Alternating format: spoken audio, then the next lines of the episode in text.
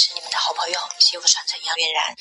今天和大家分享，我记得我在讲课的时候有讲到过一个，我说我们女人在结完婚以后，就在结婚的当天被称之为新娘；男人在结婚的时候，当天就会被称为新郎。那什么是新娘呢？新娘就是讲女人从结婚开始多了一个角色，既是这个男人的老婆，更是他新的娘亲。很多人都说。儿子一般都是很黏母亲的，所有的男人都有恋母情节。虽然有的男人说他要找个比他小的，能被他宠爱呵护，但是比他小的只是年龄比他小而已。如果这个女人一直都很任性，男人喜不喜欢呢？男人内心其实是希望这个女人能够关心他、照顾他、爱他，成为他最得力的左膀右臂、最坚强的后盾。那换言之，什么是新郎呢？新郎新郎俗称新的儿郎，所以对待老公就要像对待孩子一样，他是你的人生伴侣，没错。但是你跟他的相处方式要像对待儿子一样的，给他无条件的支持、信任与崇拜。比如我天天会表扬我家的小孩，宝贝，你太棒了，妈妈必须表扬你，不表扬你都不行。如果妈妈今天不表扬你，妈妈都睡不着。那你说他开不开心？所以他就会跟他奶奶说：“奶奶，你能不能学一下我妈妈？你看，只要妈妈在的时候，我吃饭吃那么多，妈妈动不动就表扬我，我都不知道怎么办才好。那我能表现不好吗？”但换言之一句话，我们觉得这样夸奖小孩很正常，但你是否有这样夸奖你老公呢？我觉得我特别感谢我老公，应该说，在婚姻关系里面，他给了我启蒙老师的概念，因为。我是他的另外一半，换言之一句话，就像我们说跟客户之间的关系一样的。那我们一定要如何让客户满意，就是要相互采访。我就有一次在夸我儿子夸的特别明显的时候，我老公就说了一句话：“老婆，你看你夸儿子夸的那么棒，甚至都夸的那么夸张，但是你有没有发现你不怎么夸我？”那我突然意识到的时候，我就会发现是哦。好像有了孩子以后忘记夸奖老公了，结果你会发现这两个不同时空角的男人，其实偶尔有着相互的吃醋。那我后面就开始转换角色，当我发现我对待我老公的时候，我也像夸奖我儿子一样的，只是可能夸奖的方式会有一丁点不同。比如说夸奖儿子，越夸张越好，即便不管是当然我内心觉得我不管讲的语言有多夸张，我内心世界真的是这种认知，我就觉得他很棒。然后讲的夸张呢，就是符合他的那个年龄阶段，让他感应得到。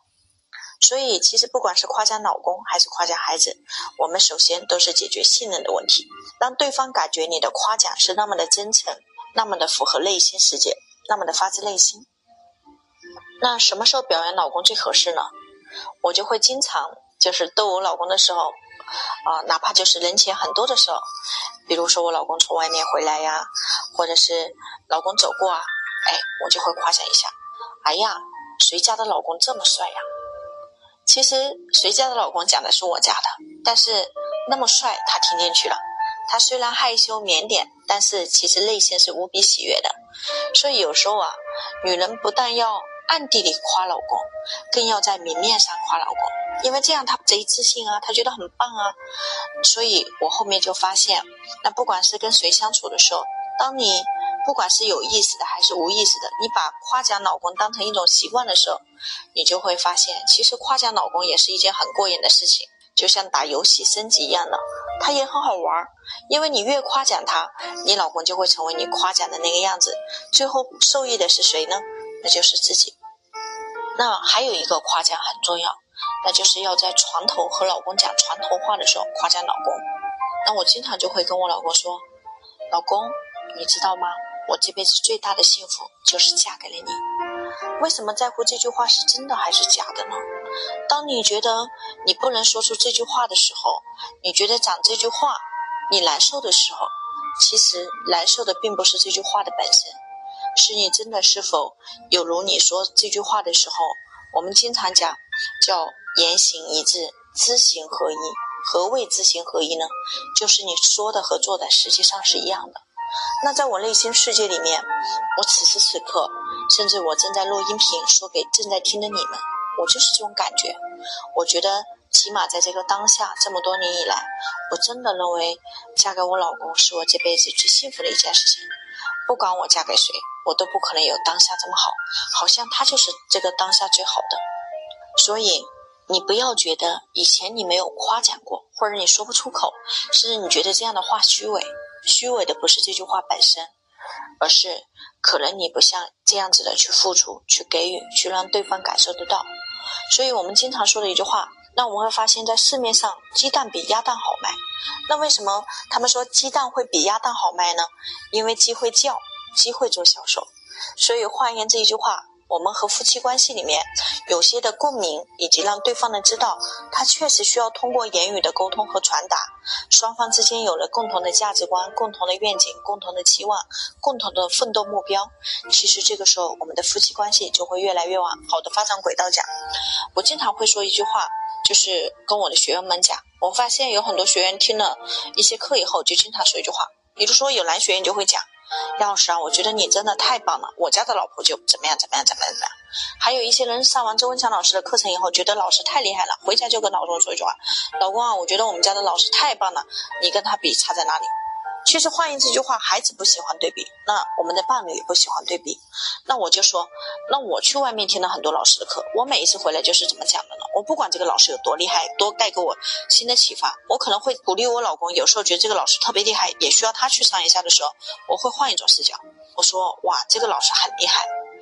但是如果按照这个老师就现在这种角度的认知，老公，如果是您去上了他的课以后，我相信你得到的启发和感受以及转换。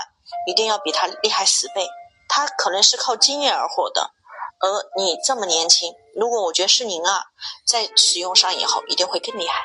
所以不管我在外面见到了多厉害的人，看到了多厉害的偶像，我的言语当中里面会表达那个人的本事，但是我一定会给我老公植入一个意念，就是不管别人如何，在我的心目当中，老公你永远就是最好的。呃，很多人在讲到夫妻关系的时候会说一句话。老师，我的老公跟你的不太一样。老师，我的老婆和你不太一样。其实真的有那么重要吗？你的老公、老婆都是你自己挑的。我们都知道宇宙吸引力法则秘密。那既然所有的一切都是自己吸引的，那你当你选他的时候，一定有他符合你的标准。不管是什么原因，既然最开始这个人在你的手里的时候是一个优秀的品质的人。你才会愿意跟他结成伴侣，才愿意成家。为什么到你手里以后，慢慢慢慢就腐烂了呢？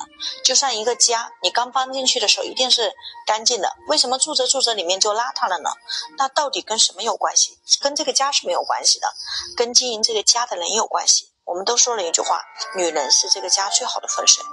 当一个女人是积极乐观向上的时候，就像我们说，女人最应该像什么花？女人不是像玫瑰，也不是像百合，女人最应该学会的就是像向日葵。你永远都是向阳的，你永远都是积极乐观的，你永远都是会给到你家的老公和男人一种欣慰，就是有你在真好的，他不用担心，所有的一切就是我们经常说一句话：男主外女主内，所有的一切交给你都放心。但是并不代表男主外以后你就失去你的精神独立和经济独立的能力，照样。可能不管是干事业还是在这个经营自己方面，你照样把自己经营的风生水起，你照样会回过头来少女情怀。就像我最近特别感叹的。就是发自内心的有一种感受，嗯，我记得我在十八九岁开始做销售，那个时候把自己打扮的非常成熟，讲话也非常成熟，好像生怕不成熟，别人就能看出我的年龄，然后不愿意跟我打交道，不够信任我。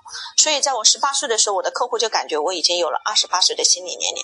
但是反之，我今天已经过了三十一岁的生日了，但是我突然发现我的少女情节回来了。除了这个在演讲台上面对观众的时候，我可能是得体的这种。呃，职业的装扮的样子，或者女性的样子。呃，穿这种礼服啊，或者是什么？但是换言之，在私下的生活里面，我更愿意去穿一些休闲的样子，甚至回归到我少女情节。当时故意把自己扮成熟，我开始买卫衣、买运动衫，我开始恢复自己青春活力，并且尤其是今年，我突然有一种感觉，好像就是那种粉色少女系列。以前从小到大的时候都没觉得自己喜欢粉色，反而喜喜欢成熟的颜色。但是今天回过头来，我发现有一次购物的时候，我大包小包一次性就买了十几件、二十件衣服，全是粉色系列的，连我的发夹都是粉色的。那我就觉得连睡衣都是粉色的，就突然发现那种少女心就回来了。那我觉得年轻的到底是什么呢？就真的就像财富自由一样的。当你什么都不缺的时候，你不需要通过装扮成熟才能去显示你内在的自信，或者是魅力，或者让别人信任的时候，其实不管你打扮成啥样，那就是最好的你自己，随性就好，喜欢就好。就是女人一定要对老公学会说一句话：“老公，我觉得这辈子最幸福的事情就是能够嫁给你。”然后男人也学会，一定要学会对老婆说一句话：“老婆能娶到你，我觉得是我这辈子做的最对的一件事情。”当女人说这句话的时候，一定要温柔，最好是在床上说床头话，那样效果就最好了。因为时空角很重要。当你把这些意念力从下往上提的时候，夫妻关系自然而然就好了。所以记住，我们带老公要像对儿子一样，夸他、赞美他、崇拜他、认可他、支持他。但是，对老公又要像对父亲一样去崇拜他、欣赏他、认可他，并且你会发现，当我们觉得男人就是我们的天下的时候，其实男人真的就是我们的天下，他会去帮我们打一片江山回来，他的财富、他的幸福、他的给予、他的爱、他的贡献、他的礼物，会通通的送给你。这些所有东西，其实就是靠我们女人的一种新的认知。永远相信，你所嫁的就是最好的。你要记得，这个家干不干净，这个老公优不优秀，一切都取决于种子，就是当时那个最好的种子。如果嫁给你以后，或者娶了你以后，这个种子变坏了，一定要记得，可能你的土壤没有浇灌好。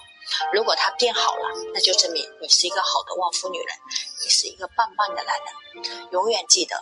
我们除了让自己好，也要让我们身边的另一半更好。